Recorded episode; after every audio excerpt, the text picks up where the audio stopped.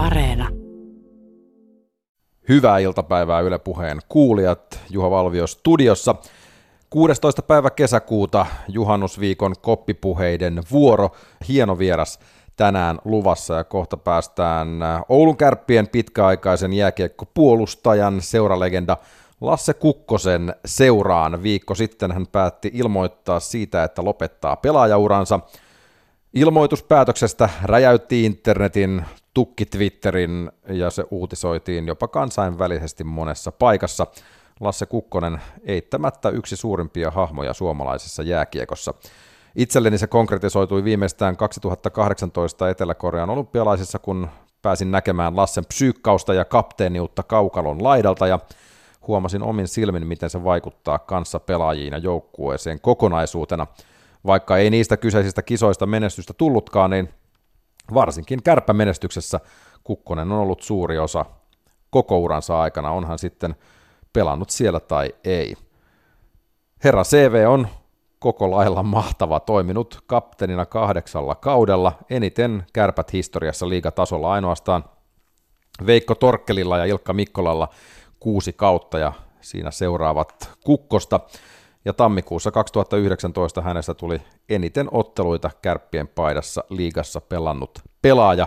651 ottelua, niissä vakuuttavat 72 pussia ja 134 syöttöä.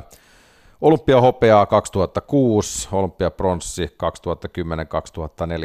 2010-2014, maailmanmestaruus 2011, Suomen mestaruuksia siis neljä, SM-hopeaa, SM-pronssia, tähdistökentällisiä, kaksi kertaa Pekka Rautakallio, SM-liigan paras puolustajapalkinto, kaksi kertaa Matti Keinonen palkinto, SM-liigan paras plus-miinus, eli tehotilaston voittaja, ja hän on itse asiassa kärppien kaikkien aikojen plus-miinus-tilastoissa ylivoimaisella paalupaikalla plussan puolella 177 merkinnän verran. Kärppien kärppä, kapteenien kapteeni, ilmoituspäätöksestä yllätti hänet itsensäkin. Tervetuloa mukaan. Juha Valvion koppipuhe. Maailma paranee puhumalla. Yle Puhe. Lasse Kukkonen, lämpimästi tervetuloa Yle Puheelle. Viikko sitten tuli virallinen ilmoitus hienon urasi päättymisestä. Nyt on makusteltu kiekkoeläkäläisen elämää siis viikon verran virallisesti, toki tietysti päätös itsesi kanssa ja, ja varmaan perheen lähipiirin kesken tullut paljon aikaisemmin, mutta, mutta osasitko odottaa tämmöistä tämmöistä hulabaloota, mikä ilmo, ilmoituksesta tulee? No en, en kyllä osannut odottaa, että tota, tietenkin ollut, onhan se lämmittää mieltä, niin aika nöyräksikin vetää, että tuli monesta suunnasta viestiä ja tota, totta kai se niin kuin sanoin, niin aika, aika nöyräksi vetää ja tietenkin ollut hienoa, että on päässyt paljon myös samalla muistelee omaa uraa. Katsotaan nyt sitten, sitten kuinka kauan tämä jatkuu, eiköhän täällä nyt niin pikkuhiljaa normalisoitua tästä niin sanotusti. Kaikenlaiset toimittajat soittelee ja laittaa viestiä, että ehtisitkö hetkeksi Joo. istua alas.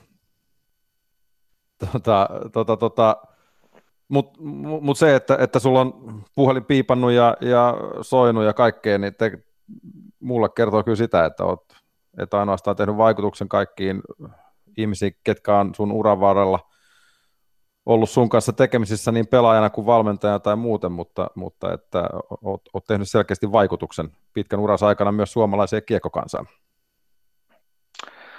No joo, ehkä se, ehkä se on tota, kertoo myös siitä, että tietenkin niin kuin sanoin, niin sitä on vähän vaikea itse, itse arvioida, mutta sillä, että tosi kiitollinen on siitä ja totta kai se niin lämmittää mieltä ja, ja, ja myös sitten vähän vetää hiljaiseksikin, että, että aika paljon, paljon niin kuin sanoin eri puolilta, niin yllätti itse, itsensäkin mm. kyllä. Että.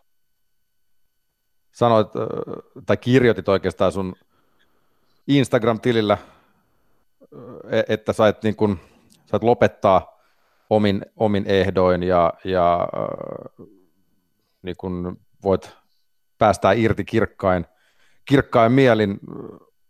Varmasti kuitenkin olisi ollut mukava tietenkin pelata se kausi loppuun, mutta mut sillähän me ei voida mitään, että, että tässä on nyt oltu vähän toisessa, toisessa merkeissä tämän koronaviruksen takia, mutta, mutta että milloin, milloin sä sitten itses kanssa, tai päätit oikeasti, että milloin se sulle kristallisoitu, että tämä on nyt tässä? No kyllä se niin jo ennen, kun se tavallaan koronavirus pysäytti kauden, niin mä olin jo päätöksen tehnyt sillä ja joukkuekin tiesi siitä, että tuossa kevään, kevään korvalla oikeastaan vähän ennen kuin se siirtoaika meni umpeen joskus silloin helmikuun aikana, mä sen päätöksen tein. Ja, mutta sitten tietenkin, kun, sitten kun muuttui aika paljon se kevät siitä, mikä se oma ehkä unelma oli, niin halusin sitten vielä ottaa pikkusen lisäaikaa ennen kuin sen asian kanssa tulee julki, että, että muuttuuko ne mieli ja muuta, mutta kävi vähän päinvastoin, että se ehkä vaan vahvisti, vahvisti sitä, että kun tässä urheilussa on paljon asioita, mitä ei pysty kontrolloimaan itse ja voi sattua ja tapahtua kaikenlaista ja, ja tota, että kuitenkin niin itsellä oli se fiilis, että niin kuin sanoinkin siinä, että sain omilla harkinnalla tehdä sen päätöksen, että toki se kausi päättyi ihan erillään kuin ha- mutta silti se niin tavalla, että edelleen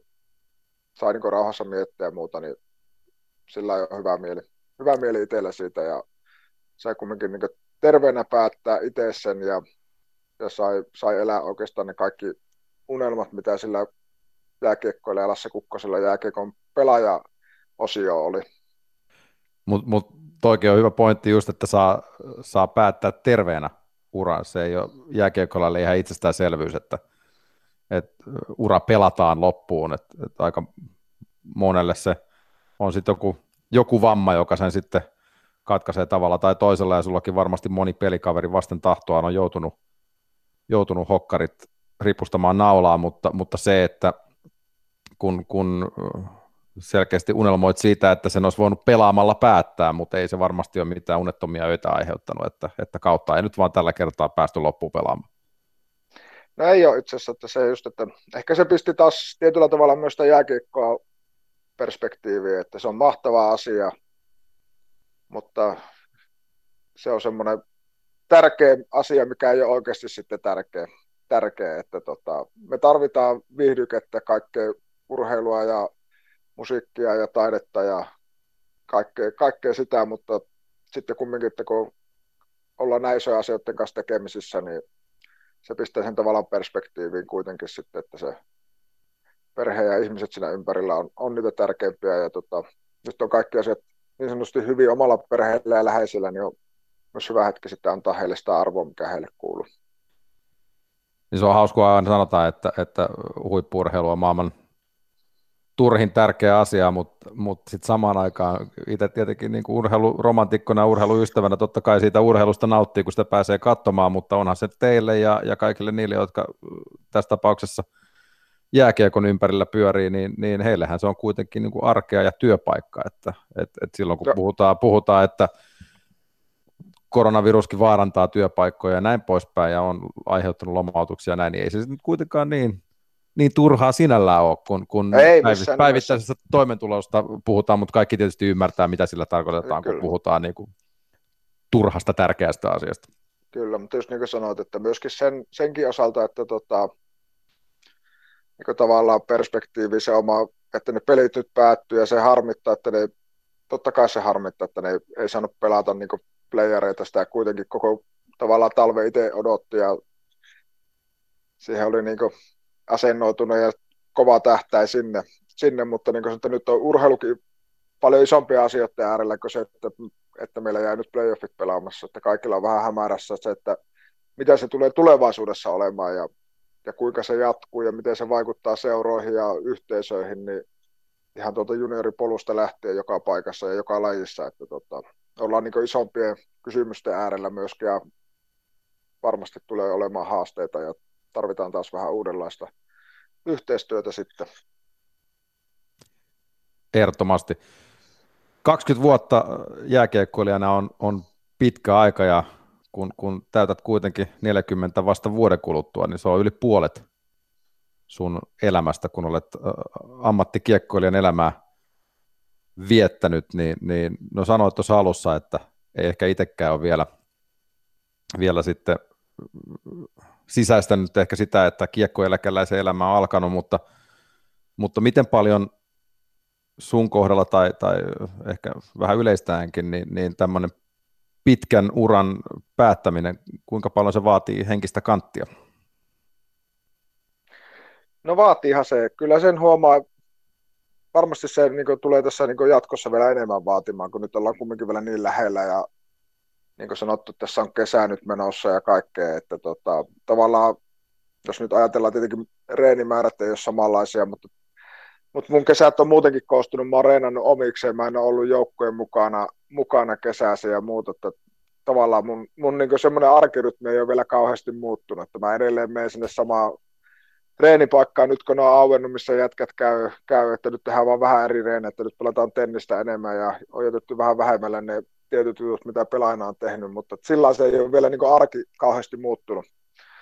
Mutta onhan se, että jos ajatellaan, että sinne viisivuotiaana hakeutui joukkueeseen, niin sen 33 vuotta kerkesi niin se joukkueen yhteisö olla aika iso osa niin päivittäistä elämää, niin kyllähän se vaatii, kyllä sitä piti niin sillä niin ajatustasolla ja on aika kauan niin miettinyt, miettinyt sitä elämää sitten joskus, kun se peliura loppui ja se tuli, nyt, nyt se tuli niin vastaan, niin on ollut kyllä hyvä, että siihen on niin valmistautunut jollain tavalla ja tähän ei tiedä yhtään, mitä se loppujen lopuksi tulee olemaan, mutta ainakin joku ajatus ja semmoinen niin päämäärä itselle, että mitä kohti lähtee kulkemaan.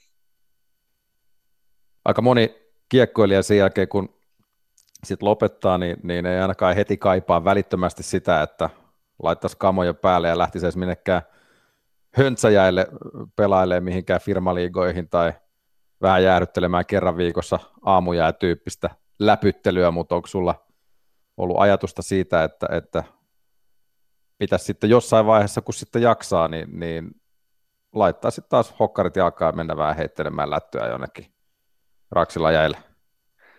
No joo, se voi olla, että ne kamaat ei välttämättä ihan heti löydä päälle, mutta kyllä mä uskon, että mä toivon, että ensi talvi on taas ihan Oulu niin sitten normaali talvi, että kyllä mä uskon, että tulee ulkojäällä käytyä sitten, että tota, tavallaan sinne ihan niin kuin alkuun palata, että lasten kanssa siihen piha, pihajäälle ja ehkä jopa voisi suunnitella, että jos jossakin tässä olisi lähellä joku pipoilätkä turnos, niin sinne voisi mennä niin ihan siihen siihen niin sanotusti niin hoki alkujuurille, mutta se voi olla, että ne hartiasuojat jää vielä, vielä tota, ensi talvena hyllyyn.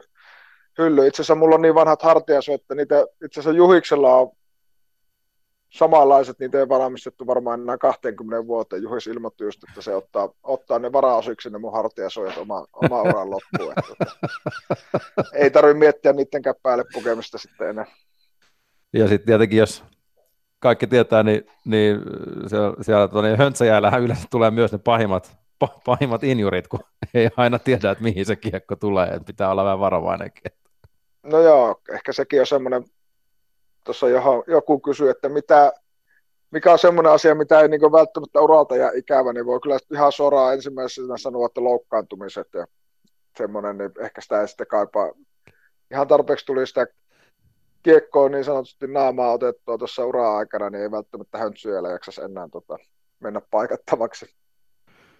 Joo, se on kyllä varmasti semmoinen, mikä, mikä tosiaan kuuluu niin kuin ammattikiekkoilijan arkeen, mutta se kiekko syöminen ei, ei sitten kuitenkaan loppupeleissä niin kiva olekaan, vaikka no sut, se... sut, aika sitkeänä ja sitoutuneena pelaajana tiedetään ja tiedettiin.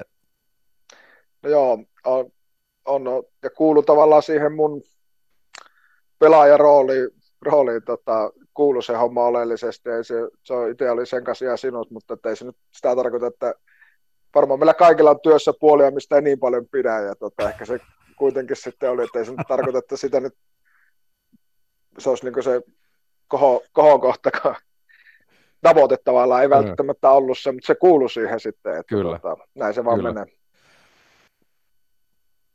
Sä tosiaan, niin jos, jos mietitään vähän no, näitä sun pelaaja-ominaisuuksia ja, ja moni valmentaja on ylistänyt sun henkistä kanttia ja, ja sanonut, että se on ollut ihan poikkeuksell- poikkeuksellisella tasolla.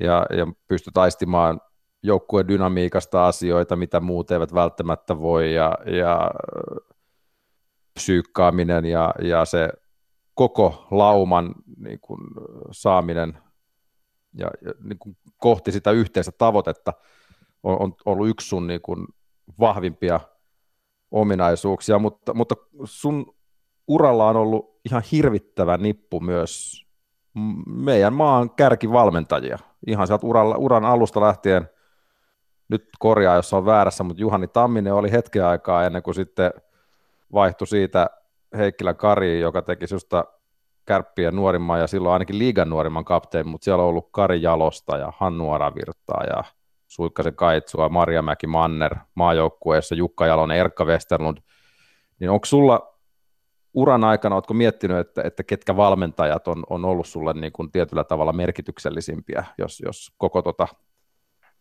vuotista katsoo?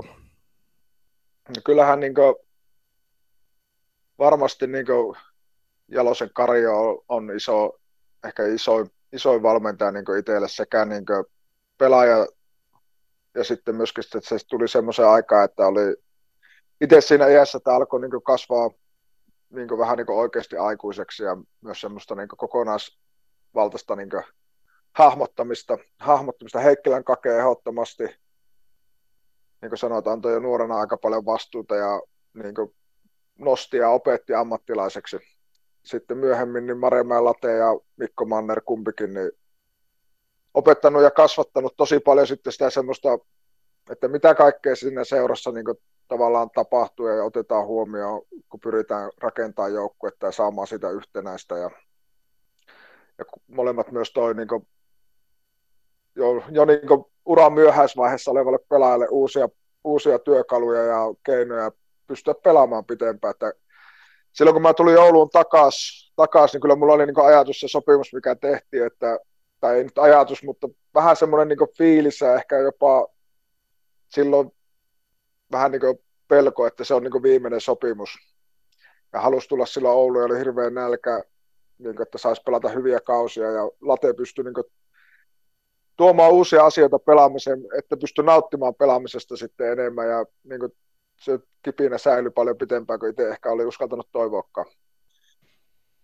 No, se, sehän lähti ihan mukavasti, jos, jos viittasit siihen, kun, kun palasit Ouluun sen KHL ja Ruotsin komennuksen jälkeen, kun siitä sitten tuplamestaruus ja niin poispäin, että ihan sillä tavalla niin pelillisesti ihan, ihan ok, mutta mut ennen kuin mennään niin pitkälle, niin, niin tota, jos, jos valmentajat on ollut tässä mainitut semmoisia, jotka on, on auttanut, ja muistaakseni Mikko Manner sanoi jossain, että hän ei olisi edes valmentaja ilman Lasse Kukkosta. En tiedä, mitä, mitä ajattelet siitä, siitä, siitä lauseesta. No tietenkin se kuulostaa, kuulostaa ehkä vähän mampomaiselta ylihehkutukselta, mutta tota, Mampan kanssa on ollut loistava, tietenkin tunne, tuntenut hänet jo ennen kuin hän tuli kärppiin valmentajaksi ja sitten se oli, oli siinä Laten tiimissä ja sen jälkeen meidän pääkootsina ja ollut niin mahtava, hän on opettanut tosi paljon niin ihan, ihan elämästä ja, ja sitten siitä, että hänen niin johtamisfilosofiasta ja siitä on saanut kyllä paljon oppia itse ja semmoista empaattisuudesta, mikä hänellä on erittäin, erittäin vahva puoli. Ja, ja sitten myös se kiekkoymmärrys, että Mampahan on ihan loistava pelin tutkija ja pystyy niin palastelemaan syy, syy-seuraussuhetta loistavasti, niin on ollut hieno, niin kuin, että, että hyvä, hyvästä ystävästä on, on niin tuossa vuosien varrella kehittynyt niin ihan maan johtava päävalmentaja, jolla on tosi hyvä tulevaisuus päävalmentajana tietenkin nyt Oulussa ja sitten myöhemmin, mihin hän sitten ikinä haluakaan suunnata, mutta että, tota, se on ollut, itse koen, että se on ollut hyvin vahvasti semmoinen kaksisuuntainen katu, että me on aika paljon juteltu asioista ja pystytty niin kuin, auttamaan toinen toistamme sekä niin kuin, et ehkä varmaan tuolla niin kuin, pelikentän puolella ja sinne pelitilanteeseen, mutta myös sitten vähän isommassa kuvassa. Mitäs sitten kun mainitaan nimi Juha Junno, joka ei varsinaisesti valmentaja ollut, mutta, mutta eittämättä aikanaan kun on tehnyt päätöksen jonkun tarinan mukaan Juhani Tammisen kanssa, että sut on nuorena poikana liigakaukaloa sitten ensimmäistä kertaa heitetty ja, ja nyt sitten varmasti jollain tasolla hänkin tulee näissä uran jälkeisissä töissä olemaan siinä mukana käsittääkseni tavalla tai toisella, niin, niin hänellä myös varmasti jonkunnäköinen sija löytyy siinä, kun puhutaan jääkiekkoilija Lasse Kukkosen urasta. No joo, kyllähän Juhalla on, niin kuin, Juha on sitten semmoinen niin positiivisessa mielessä se kummisetä, kummisetä ollut siellä aina, että tota, äh, Juhahan on mies, josta on tuhansia tarinoita ja loistavia tarinoita. Hän on erittäin lämmin, niin mä, mistä mä tykkään Juhassa, että hän on kumminkin tämmöisessä aika kovassa maailmassa ja varsinkin tuolla niin toimiston puolella, niin hän on tosi lämmin ihminen ja aina oli semmoinen olo, että hän oikeasti oli kiinnostunut, miten, miten mulla menee ja, menee ja tota, aina niin kuin, oli semmoinen olo itselle, että mä saan olla, olla just semmoinen pelaaja, hyvin ja huononen puolinen, kun jokaisella pelaajalla ne on, niin että mä sain olla, että Juha, Juha arvosti niitä hyviä puolia ja tuki niissä ja ymmärsi sen, että tota, tavallaan, että jos niitä huonoja puolia ei olisi, niin pelattaisiin muissa liikoissa niin sanotusti sitten, että tota, niin tietyllä tavalla semmoinen tuki ja turva aina siellä taustalla. Juha, myöskin Juha suuruus seurajohtajana on se, että hän antoi aina joukkoille ihan mahtavan työrauhan ja tuki, vaikka olisi ollut vaikeita pätkiä ja muita. Hän ei, ei ikinä nähnyt Juhaa niin mediassa arvostelemassa joukkuetta tai toimintaa tai muuta, vaan päinvastoin hän tuki otti niin sitä painetta pois joukkueelta ja samalla myöskin kiistatta yksi varmasti niin ihan top, top kolme ja tietenkin minun mielestä kaikki aikojen paras seurajohtaja, mitä liikassa on ollut. Että jos katsoo rekordia, mistä, mitä, missä kärpät oli, kun hän tänne tuli ja missä kärpät oli, kun hän, hän täältä siirtyi eläkkeelle, niin eihän, eihän siihen voi hattua nostaa. Eihän, eihän vaikka meikäläinen olisi tämmöistä uraa ja saanut nauttia kotikaupungissa näitä kaikkia kokemuksia ilman Junno Juha, Juhan työtä. Ja tota, tietenkin se on ollut hienoa, että hänestäkin on tullut sitten, sitten tässä uran varrella niin ystävä, keneltä pystyy pyytämään pyytää neuvoja ja apua ja hän niitä kyllä aina, aina on aika käytettävissä siihen. Että mahtava, mahtava, tota, mahtava mies. Sä oot Lasse toiminut Oulussa neljästi kapteenina ja, ja moni puhuu susta kärppien kärppänä ja, ja kapteenien kapteenina. Tietenkin jo mun mielestä se 651 matsiakin velvoittaa, että se on eniten, eniten koskaan tällä hetkellä. En tiedä, onko sieltä joskus joku tulossa varmaan ohi jossain vaiheessa, mutta sillähän voi myös ja pitääkin hattua, hattua nostaa, mutta mitä sulle ura-aikana merkitsi olla Oulu Kärppien kapteeni? No kyllä se oli silloin, kun se eka kerran sen kunnia sai, niin siitä lähtien niin on, se on iso kunnia. Se on, se on joku se, tavallaan se on itselle, itselle se on tietyllä tavalla paljon kovempi asia, kun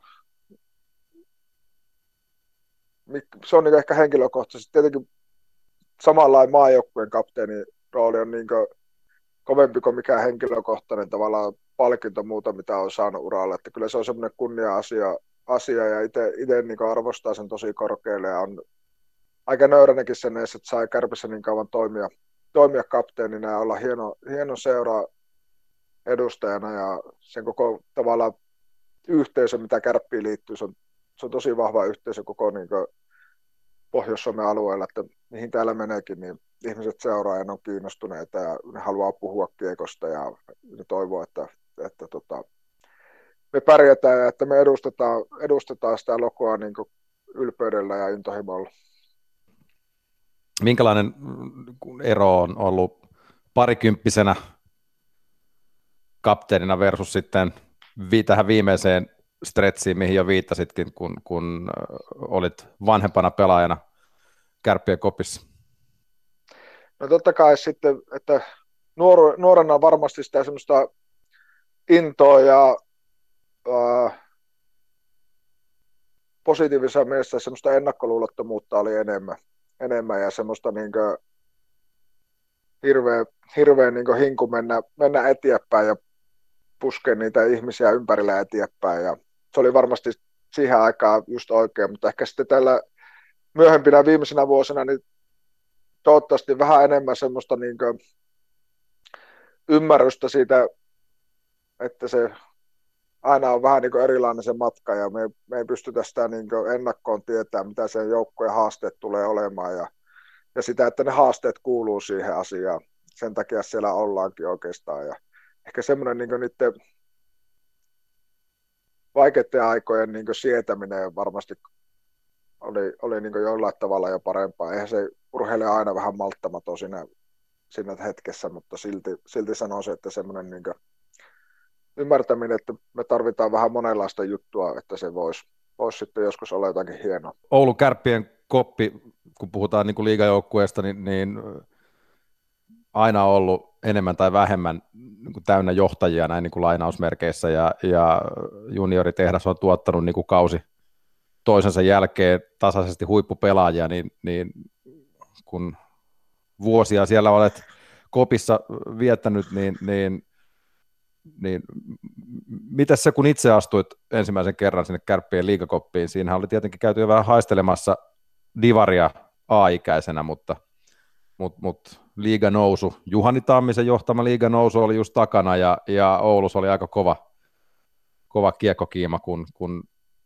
pelikanssia vastaan liigakarsinat taisi silloin Joo. olla ja, ja, ja tota, siitä sitten tullaan liigakoppiin ikään kuin ensimmäistä kertaa, niin, niin mitkä, oli, mitkä oli fiilikset? Oulussa oli aika pitkään odotettu sitä nousua. Se oli semmoinen vähän tuskeen taival ollut se divari-aika.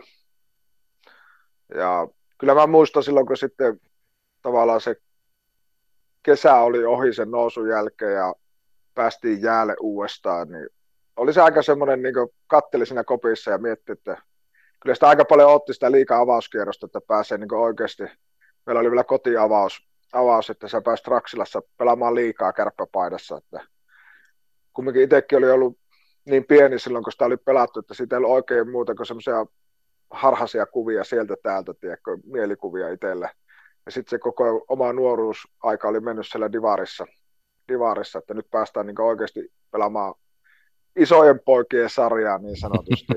Ja tietenkin se, että Oulussa oli kauhean buumi päällä ja kaikki, sitten oli kumminkin, meillä oli hyviä oululaisia pelaajia, ketkä oli pelannut liikaa muualla ja tullut takaisin Ouluun kopissa, Palsola Sakkeja, Ahoja, Haapakoski ja oli meidän kapteeni tietenkin se Laukkasen Jari, joka oli pelannut myös pitkään, pitkään liikaa ja paljon semmoisia sitten Hakmanin Nikke tuli, oli Oulussa silloin. Ja Brett Leavers oli mun mielestä. Brett Leavers tuli myös meille silloin ja Pekka, Kang- Pekka Kangasalustaa. Ja, Kyllä, ja... ja nyt kun viitataan Ahoon, niin ei siis viitata Sebastian Ahoon, vaan Sebastian isän Harri Ahoon.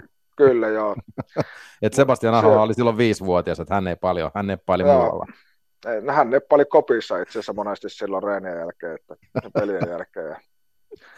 Ja tota, mutta siinä, niin kuin sanoit, että siellä oli kumminkin paljon niin liika, liikassa jo hyvin merinnoittuneita pelaajia. Niin kyllä se oli aika niin semmoinen, pikkupoika oli aika innossaan silloin. No siinä ei kauan mennyt sitten, kun pikkupojalla lähdettiin C-rintaan, niin, niin varmaan on sitten jotenkin semmoinen, niin kuin, muistan silloin jotenkin e, hämärästi, että, että suomalainen kiekkomedia totta kai on niin kuin nostanut sitä seinille, että, että onko liian nuori kapteeniksi ja mitä ikinä, mutta mulla on jotenkin semmoinen kutina, että, että nyt ihan tämä tulee aivan mutulla, että, että jos 21-vuotias tehdään Oulu Kärpis kapteeni, niin, niin kukaan ei niin kuin, kellään jos siihen nokan koputtamista ja se on niin kuin, ollut enemmän kuin fine. Joo, niin kuin mä sanoin, että varmaan siihen liittyy itselläkin paljon sitä nuoreen ihmisen ennakkoluulottomuutta ja muuta, että tavallaan kuulostaa vähän ehkä karulta, mutta en mä itse missään vaiheessa miettinyt sitä, että mä olisin liian nuori nuori, että tota, mä sain hyvän, hyvän tota, tuen meidän kokeneemmilta pelaajilta silloin ja, silloin ja tota, hei, niin oli heti, että sä oot oikea valinta ja he, he on niin kuin, heidän mielestä tosi hieno juttu ja jos vaan voidaan jotenkin auttaa, niin autetaan ja tuetaan, niin se oli niin heti semmoinen fiilis, että mikä on aina ollut kärppien vahvuus, niin että meillä on paljon tullut, tullut sellaisia pelaajia, jotka on hyviä johtamaan, ja siinä on aina ollut, niin se on aina niin kuin, se on semmoinen yhteisö, että sun ei tarvitse miettiä, että sä olisit yksi siinä, tai sun pitäisi jotakin tehdä yksi, vaan se on ollut aina niin kuin, vähän niin kuin, että se, se täytyy jollekin antaa, niin se annetaan jollekin, mutta tämä tehdään yhdessä tämä homma. No, mitä näin käännettynä, kun oot sitten itse nähnyt, kun, kun kausi toisensa jälkeen koppi astelee kärppä juniorin myllystä tulevia tulokkaita, jotka tulee liigakoppiin ja alkaa rakentaa sitä omaa uraa edustustasolla. Niin kuin sanoin, niin Sebastian Aho siellä neppailu niin kuin viisivuotiaasta lähtien, eli olet niin kuin ikään kuin nähnyt pelkästään, kun meidän yksi tämänhetkisistä huippupelaajista on siellä kasvanut, mutta, mutta miten niin kuin pelaajan näkökulmin muuten, kun sinne on tullut hyviä junnoja, jotka on sitten lähtenyt muualle pelaamaan, niin sitäkin on varmaan ollut ihan hienoa katsoa sivusta. No joo, kyllähän se varsinkin niin tämä viimeiset vuodet itselleni oli semmoinen tietynlainen niin pensa, pensa, mikä antoi sitä energiaa joka päivä, että tota, halusi kilpailla niiden nuorten kanssa, kenestä näki niin tavallaan se sama ennakkoluulottomuuden ehkä, mitä meillä silloin, kun me noustiin liikaa, meitä aika paljon 80-luvun alussa syntyneitä silloin niin murtautui liikaa ja sitten, sitten osa lähti maailmalle ja NHL ja muihin sarjoihin. Ja, niin sitä samaa ennakkoluulottomuutta näkyy positiivisella tavalla niissä meidän nuorissa näkynyt koko ajan, että ne tulee ja ne haluaa ottaa sen pelipaikan, niille on iso asia päästä pelaamaan kärpissä liikaa ja, ja sitten samalla se antaa pensaa meille vanhemmille sitten, että, tota, että se pelipaikka pitää ottaa, että sitä ei kellekään anneta, mutta että se kilpailu on niin oikealla tavalla kovaa ja reilua, mutta samalla se on niin semmoista, mikä yhdistää. Se on paras tapa niin leikata sitä ikää eroa sitä välistä pois, on se rehellinen kilpailu sillä molemmin puolin kunnioitus siellä kaukalossa sitten, että kovaa mennään reeneissä ja pitää mennä, niin se, se poistaa sen tavallaan, kun aina puhutaan, että onko vaikea, että kun on nuorempia tai vanhempia, niin siinä se sitten parhaiten unohtuu, että kaikki on samalla joukkojen jäseniä ja kilvoitellaan siellä niin kuin pikkupojat kilvoittelee. Tietenkin, jos vielä pysyy tuossa niin kuin, näissä mitä nyt viime, viimeiset huippupelaajat Kärpissäkin on ollut, kun on ollut Junttilaa ja, ja Puljujärveä ja Ahoa ja näin poispäin, niin, niin, niin tuleeko vanhemmille pelaajille niin kuin kuitenkin puhuuko ne keskenään, että, että nyt ei ole sit mitään järkeä, miten hyviä poikia tuolla on tuolla jäällä, että kun tuommoiset 18-19 kesäiset tulee sinne pyörimään ja, ja ehkä saattaa paikoin mennä jopa vasemmalta ja oikealtakin ohi, niin pitääkö niin sitten vaan nostaa kädet pystyyn ja, ja puskee vaan poikia eteenpäin, että nyt on hyvännäköistä menoa, nyt ei vaan itsellä enää riitä.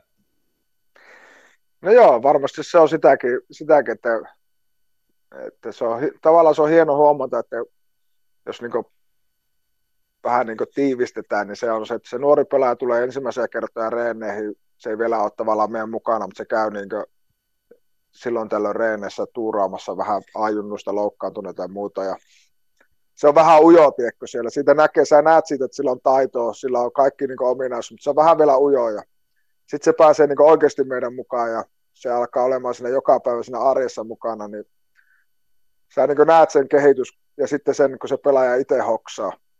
Ja sen jälkeen sitten, kun se itse hoksaa, niin sitten se niin kuin menee meistä vanhoista ohi ja on niin valmis sille seuraavalle tasolle. Ja, että se, on niin se, se kehityskaari on niin hieno huomata ja se on hieno nähdä ja tavallaan se on kiva sitten huomata, että, että nyt se itse hoksas, kuin hyvä se on ja mitä se pystyy tekemään. Ja se on taas sitten niin valmis sinne seuraavaan, eka tietenkin yleensä maajoukkueeseen ja maajoukkueesta sitten tuonne Pohjois-Amerikkaan, että onhan minulla niin nykyjunnuilla mahtava tilanne, niin täällä Oulussakin, että niitä ei tarvi ottaa niin sanottua väliporrasta, vaan että tästä tuosta, kun sä viisivuotinen kävelet tuonne kärppien junioriporukkaan tai luistelukouluun, niin sulla siitä uraa, sä voit olla Oulussa sitten niin kauan, jos vaan kaikki menee hyvin tietenkin ja on loistavasti tähet puolellaan, niin sitten seuraavaksi voi hypätä Finnaarilla sitten tuonne Valtameren taakse. Mitäs tota, NHLstä kun puhuttu tässä pariin kertaa, niin, niin sullakin sieltä muutama ottelu kuitenkin vyö, vyön alla. Ehkä ajoitukset ainakin sanotaanko, siinä tuli työsulku aika nopeasti, kun, kun ensimmäisen kerran sinne Chicagoon lähdit 2003, mutta, mutta sen vajaa 200 peliä NHL, Lasse pelasit, niin, niin kaiken kaikkiaan, minkälainen kokemus NHL sulle oli, ja, ja jos ajattelee niin kuin urakehityksen kannalta, kun olit kuitenkin primissa, kun sinne lähit, niin, niin mitä se merkitsi sulle? No hieno, hieno kokemus, on niin hyvät muistot itselle, ja varmasti niin sain, sain sen siltä matkalta, mitä ansaitsinkin, että, että tota, oli, oli hienoa, että pääsin näkemään sen ja kokemaan sen ja päästiin niin tutustumaan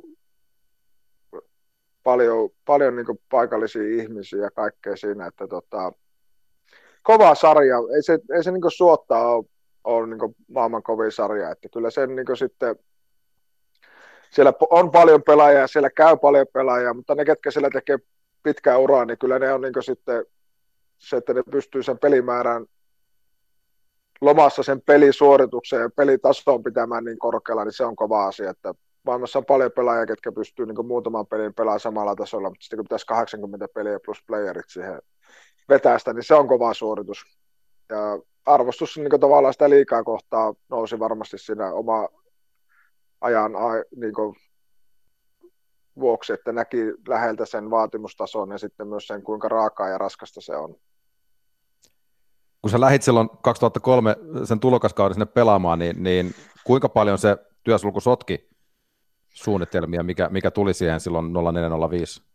No, ei se tavallaan silloin, kun mä sinne lähivuotta aikaisemmin en miettinyt yhtään koko asiaa, ja sitten oikeastaan se seuraavana kesänä, kun se alkoi konkretisoitumaan, niin sitten oli itselle sitten hyvin selkeä, että mä tuun takaisin Ouluun, mitä mä koen, että on itselle paras paikka kehittyä. Että mä en oikeastaan koe sitä sillä että, mä, että se olisi kauheasti mitenkään sotkenut mun niin NHL-kuvioita. Että se vuosi, mitä kerkesi ennen sitä lakkoa tai työsulkua olla siellä, niin ehkä itselle selvensi sen kuva, että ei ollut vielä valmis niin taistelemaan oikeasti sitä NHL-paikasta. Että tarvii vielä kehitystä ja varmasti siinä vaiheessa se pari vuotta sitten Oulussa antoi sen, sen kehityksen, mitä, mitä mä tarvittiin, että mä olin valmis niin sitten taistelemaan sitä pelipaikasta ja sitten mä sitä sen kolme vuotta sitten jaksoin taistella ja yritin kammeta itteni vakiokokoonpanoon, mutta että ihan ei sitten niin pelillinen upside riittänyt siihen, siihen tota, siellä ja ei siinä mitään, semmoista se urheilu on. Niin tosiaan, tota, niin kuin tiedetään, niin, niin kun palasit kärppiotit siinä yhden Suomen mestaruuden ja vuosi sitten sen jälkeenkin vielä, vaikka, vaikka NRissä toki pelit, pelit jatku, mutta, mutta Filissähän, missä pelasit, niin muun muassa Ken Hitchcockin alla, niin, niin siellä kolme kautta vierähti, ja sehän oli ihan, siellä oli ihan hyvä Suomi, Suomi-porukka siihen aikaan, muun muassa ystäväsi Joni Pitkänen, kenen kanssa pelasit Niittymäki maalissa, Sami Kapanen. Oliko jopa muuten näin, nyt, nyt täytyy, ei varmaan ollut ihan älyttömästi pelaavassa kokoonpanossa, mutta siis jopa Jussi Timonen taisi olla rosterissa. Joo, oli joo. Philadelphiassa, ja, siellä, ja Kimmo ei silloin vielä pelannut, se tuli vasta seuraavana, seuraavana, seuraavana vuonna, ja sitten myöhemmin tuli myös sit niinku Ossi Väänänenkin paikalle, eli, eli Philadelphia on siihen aikaan kaivannut kaikki Suomen parhaat pakit joukkueeseen, su- suuri piirtein. Joo, me Jonin kanssa kerettiin tosiaan silloin, kun mä menin, niin pelata. Sitten Joni treidattiin sitten seuraavana kesänä pois. pois. Mutta se oli sillä hienoa, että Jonin kanssa ollaan ihan niin kuin, meidän lapsuuden kodit on lähekkäin. lähekkäin. Me on käyty niin kuin, samat koulut täällä Oulussa ja muuta, niin se oli sillä tosi mahtava tiekka sitten, että, että kaikkien mutkien kautta päädyt. Sitten me kerettiin, me plattiin kärpissä pakkiparina ennen, ennen silloin, kun Joni lähti sitten Filiin, Filiin tota, niin oli se sillä tosi, tosi mahtavaa. Muistan, kun treidi tuli, niin sitten oli kyllä kiva nähdä Joni, Joni kun pääsi sitten itse paikan päälle Filiin, niin tota, ja pelattiin sitten pakkiparina, oltiin kämppiksinä se kevät siinä, niin tota, oli kyllä hieno, hieno tota, se, että ei välttämättä olisi silloin 2-13-vuotiaana, kun samalla ulkojäällä pyörittiin, niin uskon, että sitten joskus vielä, vielä NHL pakkiparina sitten. Että tota. Niin siis pihapeleistä NHL, tuossa on niin kuin jos voi käyttää sanaa satumainen tarina, niin, niin hyvät ystävät lähtee niin kuin pipotolpista isoihin taalajäille, niin ei ihan hirveän, hirveän usein välttämättä tapahdu kyllä. Ja samaan joukkueeseen vielä nimenomaan. Niin, niin sillä että on se, niin kuin näin jälkeenpäin kun varsin muistelen, niin on ne mahtavia niin tarinoita sitten taas, semmoisia niin hienoja. Kyllä mä silloinkin muistan, että kyllä se niin kuin, paljon niin kuin Jonin kanssa käytiin sitä läpi ja juteltiin sitä, että varmasti sillä Jonin kanssa ollaan aina tykännyt itse pelata, että aika hyvin taas niin täydennetään toinen toisiamme, että tota, saa, saa varmasti kumpikin pelata omilla vahvuuksilla sitten. Mutta sähän olet Flyersissa myös sentterinä. Ihan Joo, omassa sitäkin. mukavuusalueellasi. Todellakin, että tota, voisiko jopa sanoa, että nyt, nyt oli niin klassinen puolustava sentteri sitten. Että tota. Semmoinen ihan stay at home tyyppinen. Kyllä, ja pakit sai hyökätä ihan rauhassa. Mikä, mikä tarina sen takana on? Et tietenkään hirveästi siellä viihtynyt, se oli joku semmoinen pari, no, se oli muutaman pelin, peliin, kun meillä oli siis palkkakatto rajoitteiden takia. Meillä oli vähän loukkaantumisia, me ei pystytty nostamaan niin pelaajia farmista siihen, siihen, kun meillä oli, niin sitten, että kun mä olin silloin niin ylimääräinen pakki sitten, niin mä olisin muuten ollut katsomassa, mutta kun meillä ei ollut terveitä hyökkäjiä, niin sitten mä olin, että saatiin kokoonpano täyteen, niin pelasin sentterille, ei, ei voi sanoa, että ihan mitenkään hirveitä minuutteja olisi tullut luudittua sinne. Että se muutama vaihe per erä, että sai nuo kärkijätkät jätkät vähän huilata. Pari tärkeää aloitus, aloitusvoittoa. Joo, joskus me Antsan kanssa naarettiin sitä, että mä pelasin silloin muistaakseni, joo, mä pelasin numerolla kolme, kolme silloin, ja on se, sanotaan, se aika rumaan näkyy, kun numero kolme ilman visiiriä ja ylipitkällä mailalla sentterinä, niin tota, ei, ei tule mitenkään mikään taitosentteri ihan ensimmäisenä mieleen. Mutta se voi yllättää se, joka tulee aloituksessa vastaan, sitä hän ei tiedä. Suhtautuu vähän ennakkoluuloisesti, että mikä kaveri tämä nyt tulee. Mutta joka tapauksessa siis yhtä kaikki niin, niin hieno ura jatku NHLstä KHL suuntaan ja sieltä sitten aikanaan Ruotsin kautta Suomeen. Miten sä vertaisit niin tuohon aikaan niin kuin NHL ja, ja, ja KHL niin kuin eroa Omskissa ja Magnitogorskissa? No se, mikä niin kuin, tuli yllätyksenä itselle KHLstä, vaikka se nyt kun katsot karttaa, niin pitäisi tajuta, mutta se, että kyllä siellä se matkustaminen on vielä kovempi setti kuin Jenkeissä. Että se, se maa on vaan niin laaja, että siinä kun painellaan mekin Omski, niin se oli Moskovaan kolme tuntia, Amurin viisi tuntia aikaero, että siinä on se haitari, niin, että on se aika kova setti, setti niin kuin, ja sitten että kärkijoukkueet oli tosi hyviä, mutta silloin ainakin niin KHL sisällä tasoerot oli vielä aika ra- rankkoja ja niin taustat oli seuroilla aika erilaista. Osa, osa toimi, niin Omski ja Magni oli siis kaikki mitä sovittiin ja mitä liittyi urheiluun, niin kaikki oli niin tip-top. Mutta sitten, että tietenkin mitä tarinoita kuuli pienemmistä seuroista, silloin toki sekin on nyt parantunut, mutta kuitenkin niin erot on niin paljon isommat sarjan sisällä kuin mitä NHL on, että tietenkin NHL on paljon eri systeemejä, millä ne tasoittaa sitä varaus, varaussysteemit ja palkkakatot ja muut, muut mutta että siellä on niin aidommin tavallaan jokaisella seuralla mahdollisuus menestyä, ja kyllähän ainakin silloin KHL vieläkin se on, on että kyllä siellä niin se kärki, 5-6 joukkuetta, kellä on mahdollisuus voittaa se mestaruus, ja sitten loput on aika lailla sitten enemmän niin lottovoiton varassa sen suhteen. KHLstä sitten sieltä paluu, paluu kotiin, viitattiinkin jo aiemmin, tupla mestaruus ja, ja kärppien valtakausi uudelleen liikenteeseen ja, ja viimeisin Suomen mestaruus tuli 2018. Jos puhutaan SM-liigasta ja, ja näin, niin mikä, mikä finaalisarja sulle on jäänyt elävimpänä mieleen? Onko se tämä viimeisin vai, vai onko se joku, mistä kenties Suomen mestaruutta ei ole tullut tai joku muu?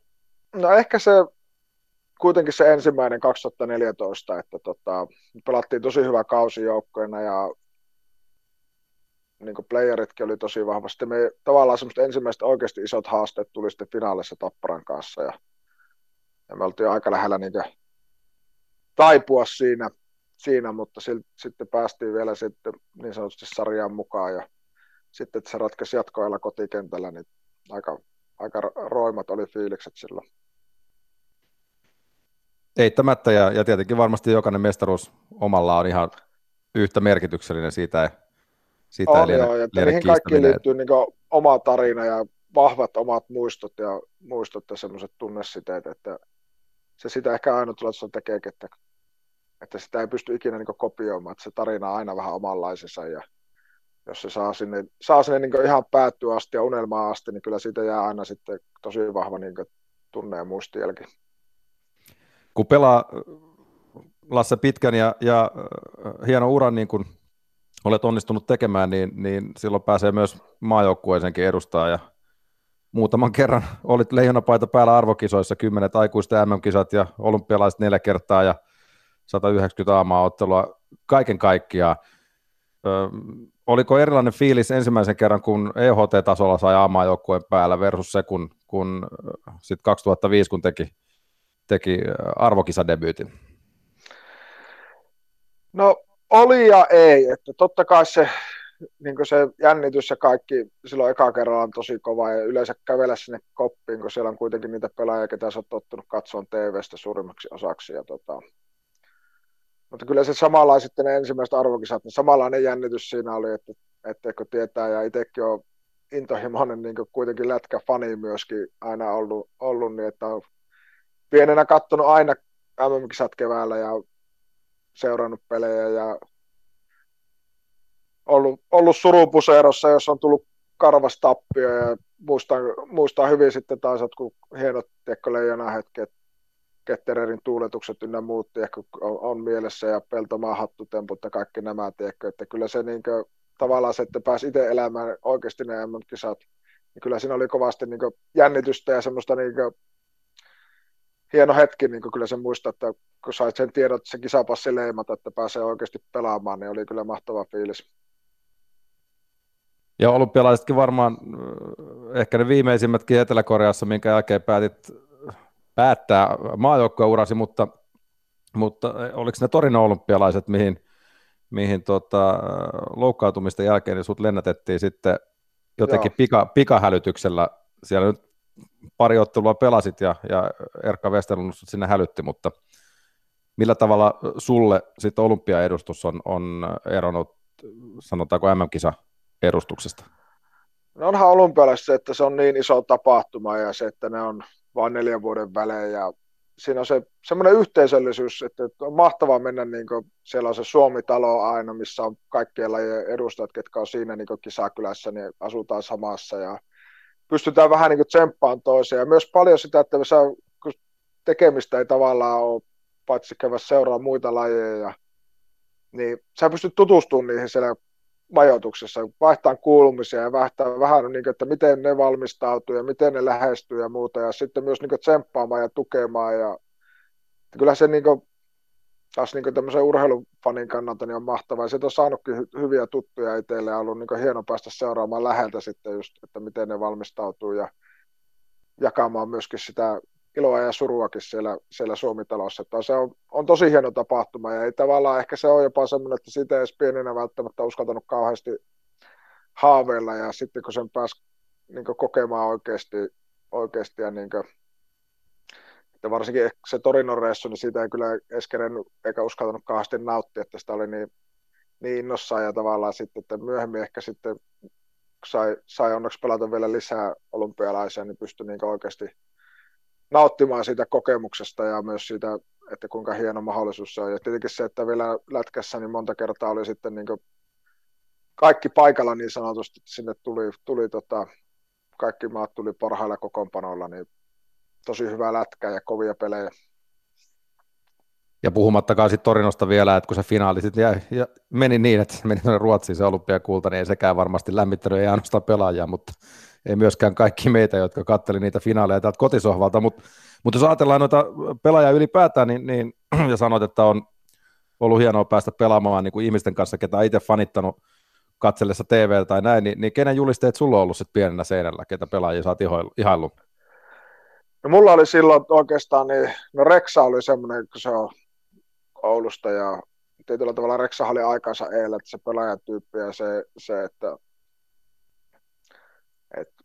hän pystyi semmoisena aikana, kun se, sen tyyppisten pelaajia ei olisi pitänyt pärjätä NHL, niin hän pystyi ei pelkästään pärjäämään, vaan olemaan erittäin, erittäin hyvä dominova pelaaja jopa välillä, välillä siellä ja muuta. Ja sitten, että Reksa oli myöhemmin coachina Oulussa, niin oli mahtava. Ja tietenkin Jari Kurjo sitten kanssa, että kyllähän se oli, muista, että ne harvat tavallaan TV-lähetykset, mitä silloin tuli pikku koostepätkät ja muut Edmontonin ajoista ja sitten, että hänenkin pääsi tutustumaan maajoukkoissa. Hän oli loistava, loistava GM monta vuotta siellä ja sitten, että kun päästiin voittamaan maailmanmestaruus, maailmanmestaruus siinä, niin onhan se hieno, hieno ja itselle iso asia, että on niin tuommoista Suomi kiekkolegendoja ja tietenkin se, että on saanut samassa kopissa olla Teemu ja Sakun kanssa, niin on, on tietenkin itselle iso asia. Että muista silloin Oulusta matkustin joskus katsomaan, kun Winnipeg Jetsi oli Helsingissä Teemu ura alkuaikoina pelaamassa ja, ja sitten, että ei sitä silloin ehkä uskonut, että joskus pääsisi kopissa istuu, istuu vierekkäin. Ja varmasti muuten Reksasta puheen ollen, niin hän on luistelusuhteen edelläkävijä edelleen, että hän vanhana herrana luistelee vieläkin paremmin kuin moni tämän päivän liigapelaaja. Joo, siis Reksahan on, se oli viime kesänä Oulussa oli semmoinen hyvän tekeväisyyspeli, missä Rex oli mukana, niin puhuttiin just jätkien kanssa vaihtopenki, että se pystyisi pelaamaan liikaa vieläkin. Ihan helposti. Se, lu, se, se, luistelu on jotakin, siis se on, se on semmoista, niin kuin, se on niin maagista ja se on niin helppoa. Mä muistan, se oli meillä valmentajana pakkikoutsina ja se että kun näytti pakeille juttuja, mitä voisi niin opetella, niin naurettiin, että kun ei me reksatte, että näitä jotain vähän helpommin, ei me osata luistella noin hyvin, että ei me pystytä tekemään noita. Että, että, ja sitten se, jos muistat semmoinen pelaaja kuin Peter Tenkrat oli Oulussa, aika nopea luistelija oli. Kyllä. Rex oli silloin, tästä on kuitenkin 20 vuotta aikaa, että Rexakin oli nuorempi silloin itse, mutta oli kuitenkin jo hyvä aika ollut pelaamatta, niin se oli meidän joukkoista ainut, kuka pystyi Tenkratin kanssa ottaa luistelukisoja, että se pysyi mukana. se, se oli kuitenkin meidän valmentaja silloin. Että huikea, huikea pelaaja ja se tavallaan ihmiset ei välttämättä se ymmärrä Suomessa, että kun Reksa surma osa urastaan teki ulkomailta, että kuinka hyvä pelaaja se oli. oli että tota... Kyllä, kyllä. Ja sitten vielä, että kun ei puhu hirveästi mitään ylimääräistä, että puhuu tarvittava Kyllä. ja sen jälkeen hyppää autoon ja nähdään Kyllä. huomenna. Mutta... Kyllä. Hei, tota, Lasse Kukkonen, hienon uran, olet itsekin pelannut ulkomailla ja, ja kotimaassa ja, ja uskollisesti edustanut itsellesi rakasta seuraa, eli Oulun kärppiä eittämättä sua on varmasti uransa aikana muuallekin kotimaahan kyselty pelaamaan, mutta, mutta niin se vaan ei Oulusta miestä, miestä irti saa, mutta, mutta nyt sitten uran jälkeen mua kiinnostaa vähän, vähän tulevat kuviot, kun oot, oot sanonut, että et ainoastaan siirry kärppäsäätiön hallitukseen, mutta oma yritys on laitettu, laitettu pystyyn, henkilökohtaista valmennusta ja, ja johtamisvalmennusta niin poispäin, niin avaa vähän ajatusta tämän, tämän sun perustamassa yrityksen suhteen ja, ja mitä suunnitelmia sulla sen kanssa on? No joo, se on oikeastaan siinä on vähän niin kuin tavallaan kaksi eri, ehkä kolmekin eri niin kuin, juttua, mitä mä haluan tehdä sen kautta. Että yksi on se tarjota niin nuorille urheilijoille, tietenkin jääkiekkoille, mutta kaikille muillekin tuommoista psyykkistä valmennusta ja niin sen, sen kautta sitä pyrkiä saamaan auttaa, auttaa niitä nuoria löytämään se oma tie sinne kohti omaa unelmaa. Se on varmasti semmoinen, mistä mä, mä oon sitä jonkun verran nyt tehnyt tässä ja tykkään tosi paljon ja se on semmoinen, mikä mua kiinnostaa ja uskon, että siinä voin auttaa, auttaa heitä. Ja se toinen, sitten on tosiaan tuo niin tuommoinen ryhmäjohtaminen, ö, esimiesasemassa oleminen, niin sen, sen tota, uskon, että pystyy sinne antaa, antaa ihmisille ja sitten myös työyhteisölle yhteisölle niin apuja. apuja siitä, että aika monta ryhmää tuli tuossa itse nähtyä ja oltua siinä niin sitten mukana, mukana niin rakentamassa sitä, että miten se saataisiin toimimaan ja päästäisiin niin lähelle niitä unelmia, unelmia, niin mä uskon, että sitä, sitä kautta on niin sille puolelle, puolelle. Ja sitten ehkä se kolmas on sitten tuommoiset niin ihan puhtaat niin kuin, vähän niin puheenvuorot, että juniorijoukkueille ja työyhteisölle just että siitä, että miten sitä tänä, tänä päivänä minä näen ja koen, että mitkä asiat toimii siellä yhteisöissä ja joukkueissa ja mitä siellä pitää ottaa huomioon ja minkälaisten asioiden kanssa tulee varmaan ne haasteet, että miten niistä selvitään sitten. Puhuttiin tuossa aiemmin, että, että sun henkinen kantti ja, ja, ja tuommoinen niin psyykkinen kestävyys, jos näin voidaan sanoa, on ollut niin kuin kaikkeen valmentajienkin tai sinun valmentajien mielestä niin kuin poikkeuksellisella tasolla, niin, niin, niin, missä vaiheessa, tai minkälaista apua sun uran aikana saat saanut tuon henkisen, henkisen kantin, kantin suhteen?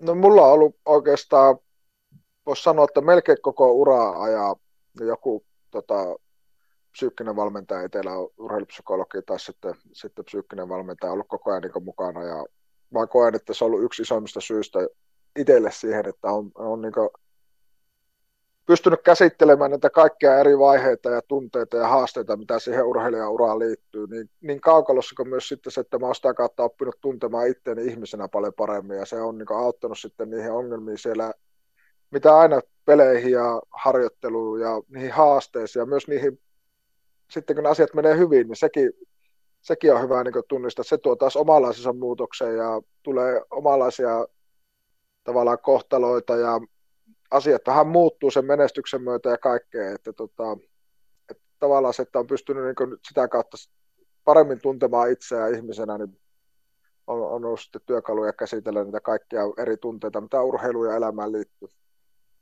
Mutta toi on, toi on itse asiassa hyvä pointti. Mä, mä Anni-Mari Korte Aiturikin siitä mainitsi, että, että, että se menestyksen ja, ja, ja voittamisenkin käsittely, niin sekin vaatii niin kuin tosi paljon henkistä kapasiteettia. Että sitä en ehkä ymmärrä, että se ei ole ainoastaan se pettymys, mitä pitää käsitellä, vaan, vaan myös se menestys ja, ja voittaminen on se, joka niin kuin aiheuttaa muutoksia ja, ja ne pitää niin kuin tiedostaa tavalla tai toisella. Kyllä, jos näet ihan samalla kuin se karvas tappio tavallaan muuttaa, muuttaa sitä jollain tavalla sitä sun suhtautumista tai niitä seuraavan kauden odotuksia, niin samalla se menestyskin muuttaa niitä sun suhtautumista ja niitä seuraavan kauden odotuksia, mitä meillä ihmisillä aina on. Jäämme innolla odottamaan, mitä, mitä kukkolasse.fi kautta, kautta meidän, meidän eteemme tässä tulevina vuosina tulee. Se on melko selvää tässä vaiheessa, että numero vitonen tulee nousemaan Oulun energia kattoon ennemmin tai myöhemmin. En tiedä, onko tästä jo ollut, ollut puhetta, mutta, mutta onko se sitten ensi kaudella vai seuraavalla. Joka tapauksessa sinne se tulee eittämättä menemään, joten, joten tota niin, oot varmasti saanut fanienkin kanssa jutella siitä, että oot tarjonnut pelaajana hienoja hetkiä heille urasi aikana, mutta mut heitetään faneille ihan tämmöinen, nyt ihan off-topicina saat vastata mikä on ollut kaikkien aikojen Oulu Kärppien peliasu sun mielestä? Mun täytyy nyt sanoa, että mä tykkäsin tosi paljon näin, niin vaikka me sillä vähän vaan pelattiin, mutta tota, se viime vuoden retropaita, mä tykkäsin siitä tosi paljon. Että, tota, mä tiedän, se punainen väri on ollut tosi lyhyen ajan kärppien niin historiassa, mutta tota, se, on, se on hieno. Ja sitten jos pitää kaivaa ihan niin menneisyydestä tavallaan kaukaa, niin mä tykkään, sen voi googlettaa, 81 vuoden mestaruuspaita on hieno, hieno kans tota, kaikessa sen ajan retroudessa ja kaikessa, niin se on kyllä hieno, hieno paita. Mahtavaa. Lasse Kukkonen, tosi paljon kiitoksia, että ehdit hetkisen aikaa jutella. Nyt ei muuta kuin mennään nauttimaan lämpimästä kesäpäivästä tai ke- tulevista viikoistakin. Ilmeisesti juhannukseksi Oulu on luvattu ihan, ihan passeli tänne, tänne, on luvattu poikkeuksellisesti monta juhannusta ollut tosi huonot kelit ja nyt on, nyt on kaunis keli, niin on kiva mökillä vähän olla ja nauttia ajasta nyt sen perheen kanssa ilmasta reenipainetta. Onko, onko mitään, mitään juhannussuunnitelmia tai traditioita, mitä ehdottomasti pitää tehdä? Juhannussauna on kyllä se, että mökillä laitetaan puusauna lämpeneen ja nautiskellaan hyvistä löylyistä. Aika simppeliä suomalaista. Lassi Kukkonen, Kyllä. kiitos paljon. Kiitoksia, oli tosi mukava olla. Juha Valvion koppipuhe. Maailma paranee puhumalla. Yle Puhe.